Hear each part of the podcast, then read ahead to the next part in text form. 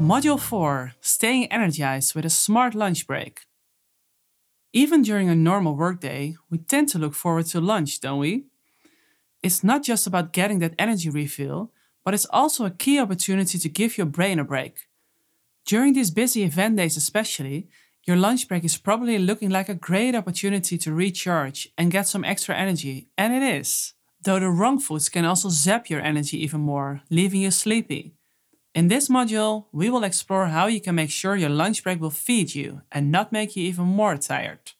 4.1 The Brain Break Secret. You spend these event days absorbing information for hours on end.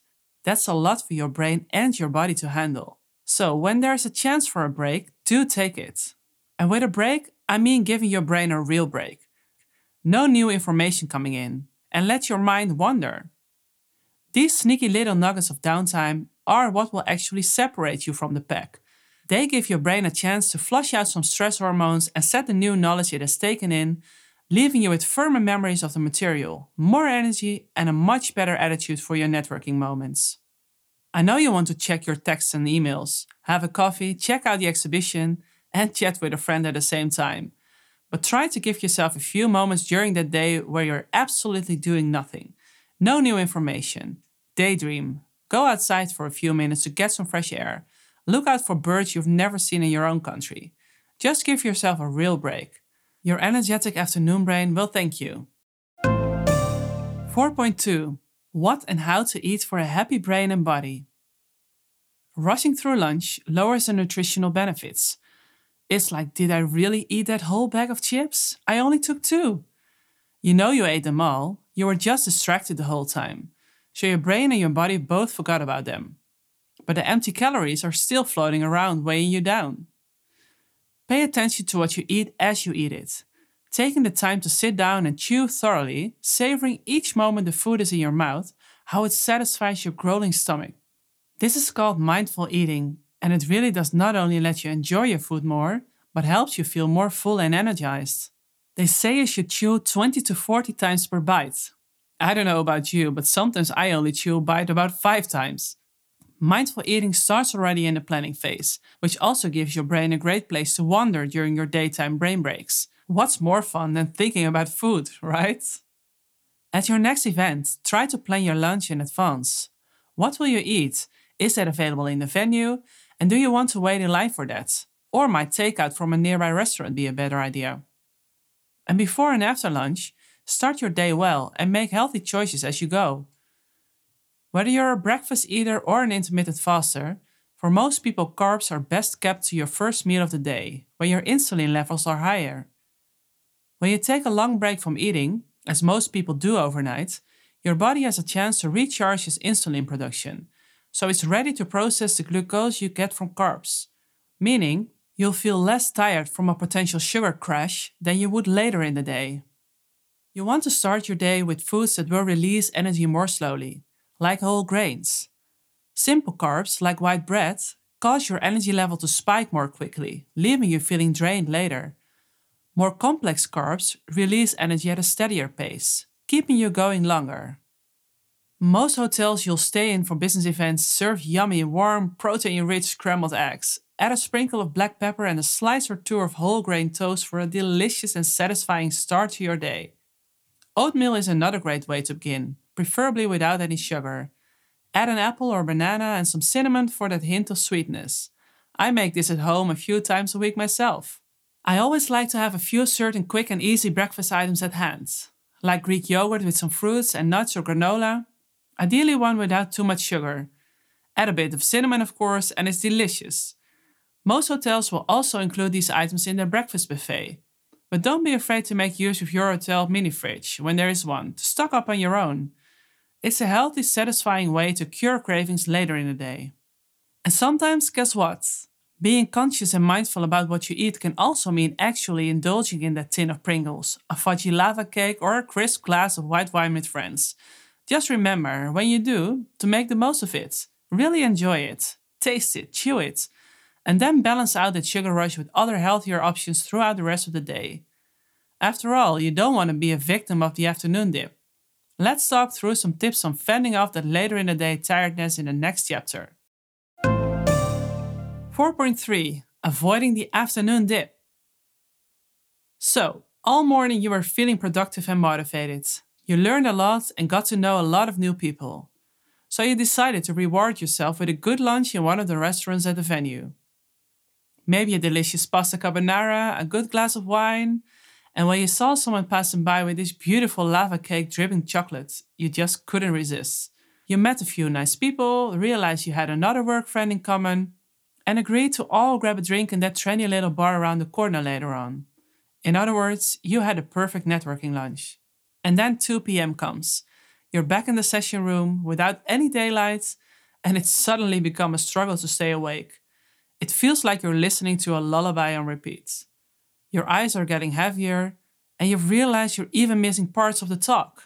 Is anybody looking at me, you wonder? Did anyone see that I closed my eyes for a second? You know what this is called. It's a typical afternoon dip, or postprandial dip if you want to sound scientific. But why is this happening? What causes it? And how can you minimize this distracting drop in energy? It all comes down to your biological clock. A person with a typical body rhythm, so without jet lag, night shifts, medical conditions, etc., will usually find they experience the biggest decrease in energy between 2 and 4 am, in the middle of the night when we're generally asleep. Your body produces more melatonin, the hormone that helps to regulate your sleep during those hours.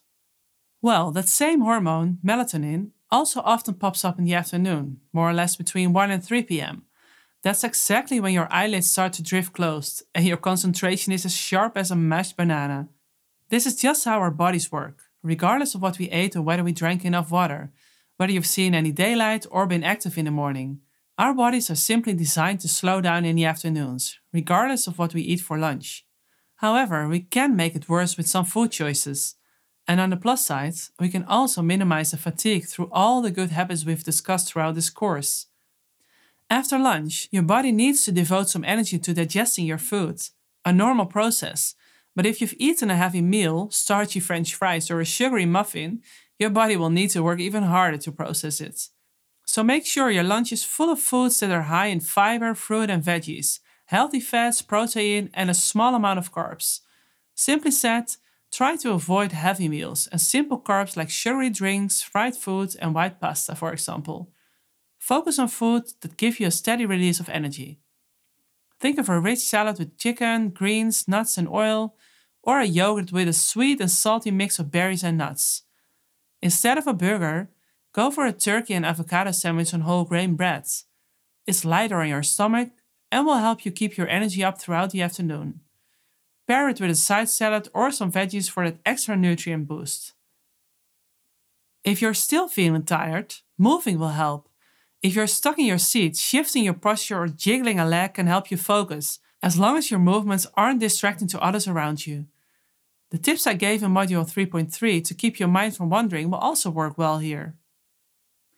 If you're really fading fast, then find an excuse to stand up and walk around for a moment. Maybe it's a good time for a bathroom break. Movement stimulates blood flow, also to your brain, giving you great energy benefits, especially after lunch. Later in the day, though, you might just need another little energy boost a snack. But of course, some snacking is better than others when it comes to conferences and business events. Let's talk about why in the next module. 4.4 What to eat in the late afternoon. Sometimes your blood sugar dips and you just need a little pick me up. Or your brain has been burning calories so fast taking in all this new information that you're feeling hunger pangs hours before dinner that's where snacking comes in. I recommend giving Module 1.6 on power snacking for networking a listen first. I won't repeat the same tips here, except to say that good planning will save you time, money, and energy. If you haven't packed any healthy snacks, check out the food options in or around the venue and try to think of some snacks that will keep your energy level stable, like an apple with some yogurt or some nuts. And of course, a power bar is always an easy energy option to grab on the go, they're very easy to pack as well to make sure you're prepared. Just try to avoid the most sugary bars or other snacks, as those are the ones that will lead you to crash before your day is done. And of course, wash it down with plenty of liquid. This will be your secret ingredient to staying more alert and avoiding overeating. Let's talk more in the next chapter. 4.5 The Hydration Secret. We talked about the importance of hydrating while traveling in general in the first module, but everything I said there applies just as well to conferences, which tend to involve sitting in air conditioned meeting venues all day. Dehydration can make you tired and reduce your focus. Not to mention that thirst is often confused for hunger, causing people to overeat, which makes you even more tired. I personally try to do my water or non dehydrating liquid drinking in bulk concentrating my efforts into three sessions throughout the day so that I don't need to think about drinking enough the rest of the time. Just try to drink at least one whole half liter bottle for each part of the day morning, afternoon, and evening. This can be water or any kind of soft drink, ideally without sugar. Just keep in mind that if you go for a drink with alcohol in it, you should add an additional glass of water for each glass of alcohol you drink, which will not only help you stay hydrated and avoid an energy dip, but it will help minimize a hangover as well. Just bring your own water bottle and fill it up at any of the water stations. Running a water refilling errand is an excellent chance also to move around a bit to recharge and mingle with people you would otherwise miss. The next chapter offers some tips on how to make the most of mini field trips like this. 4.6 Recharging yourself on the move with bonus mingling.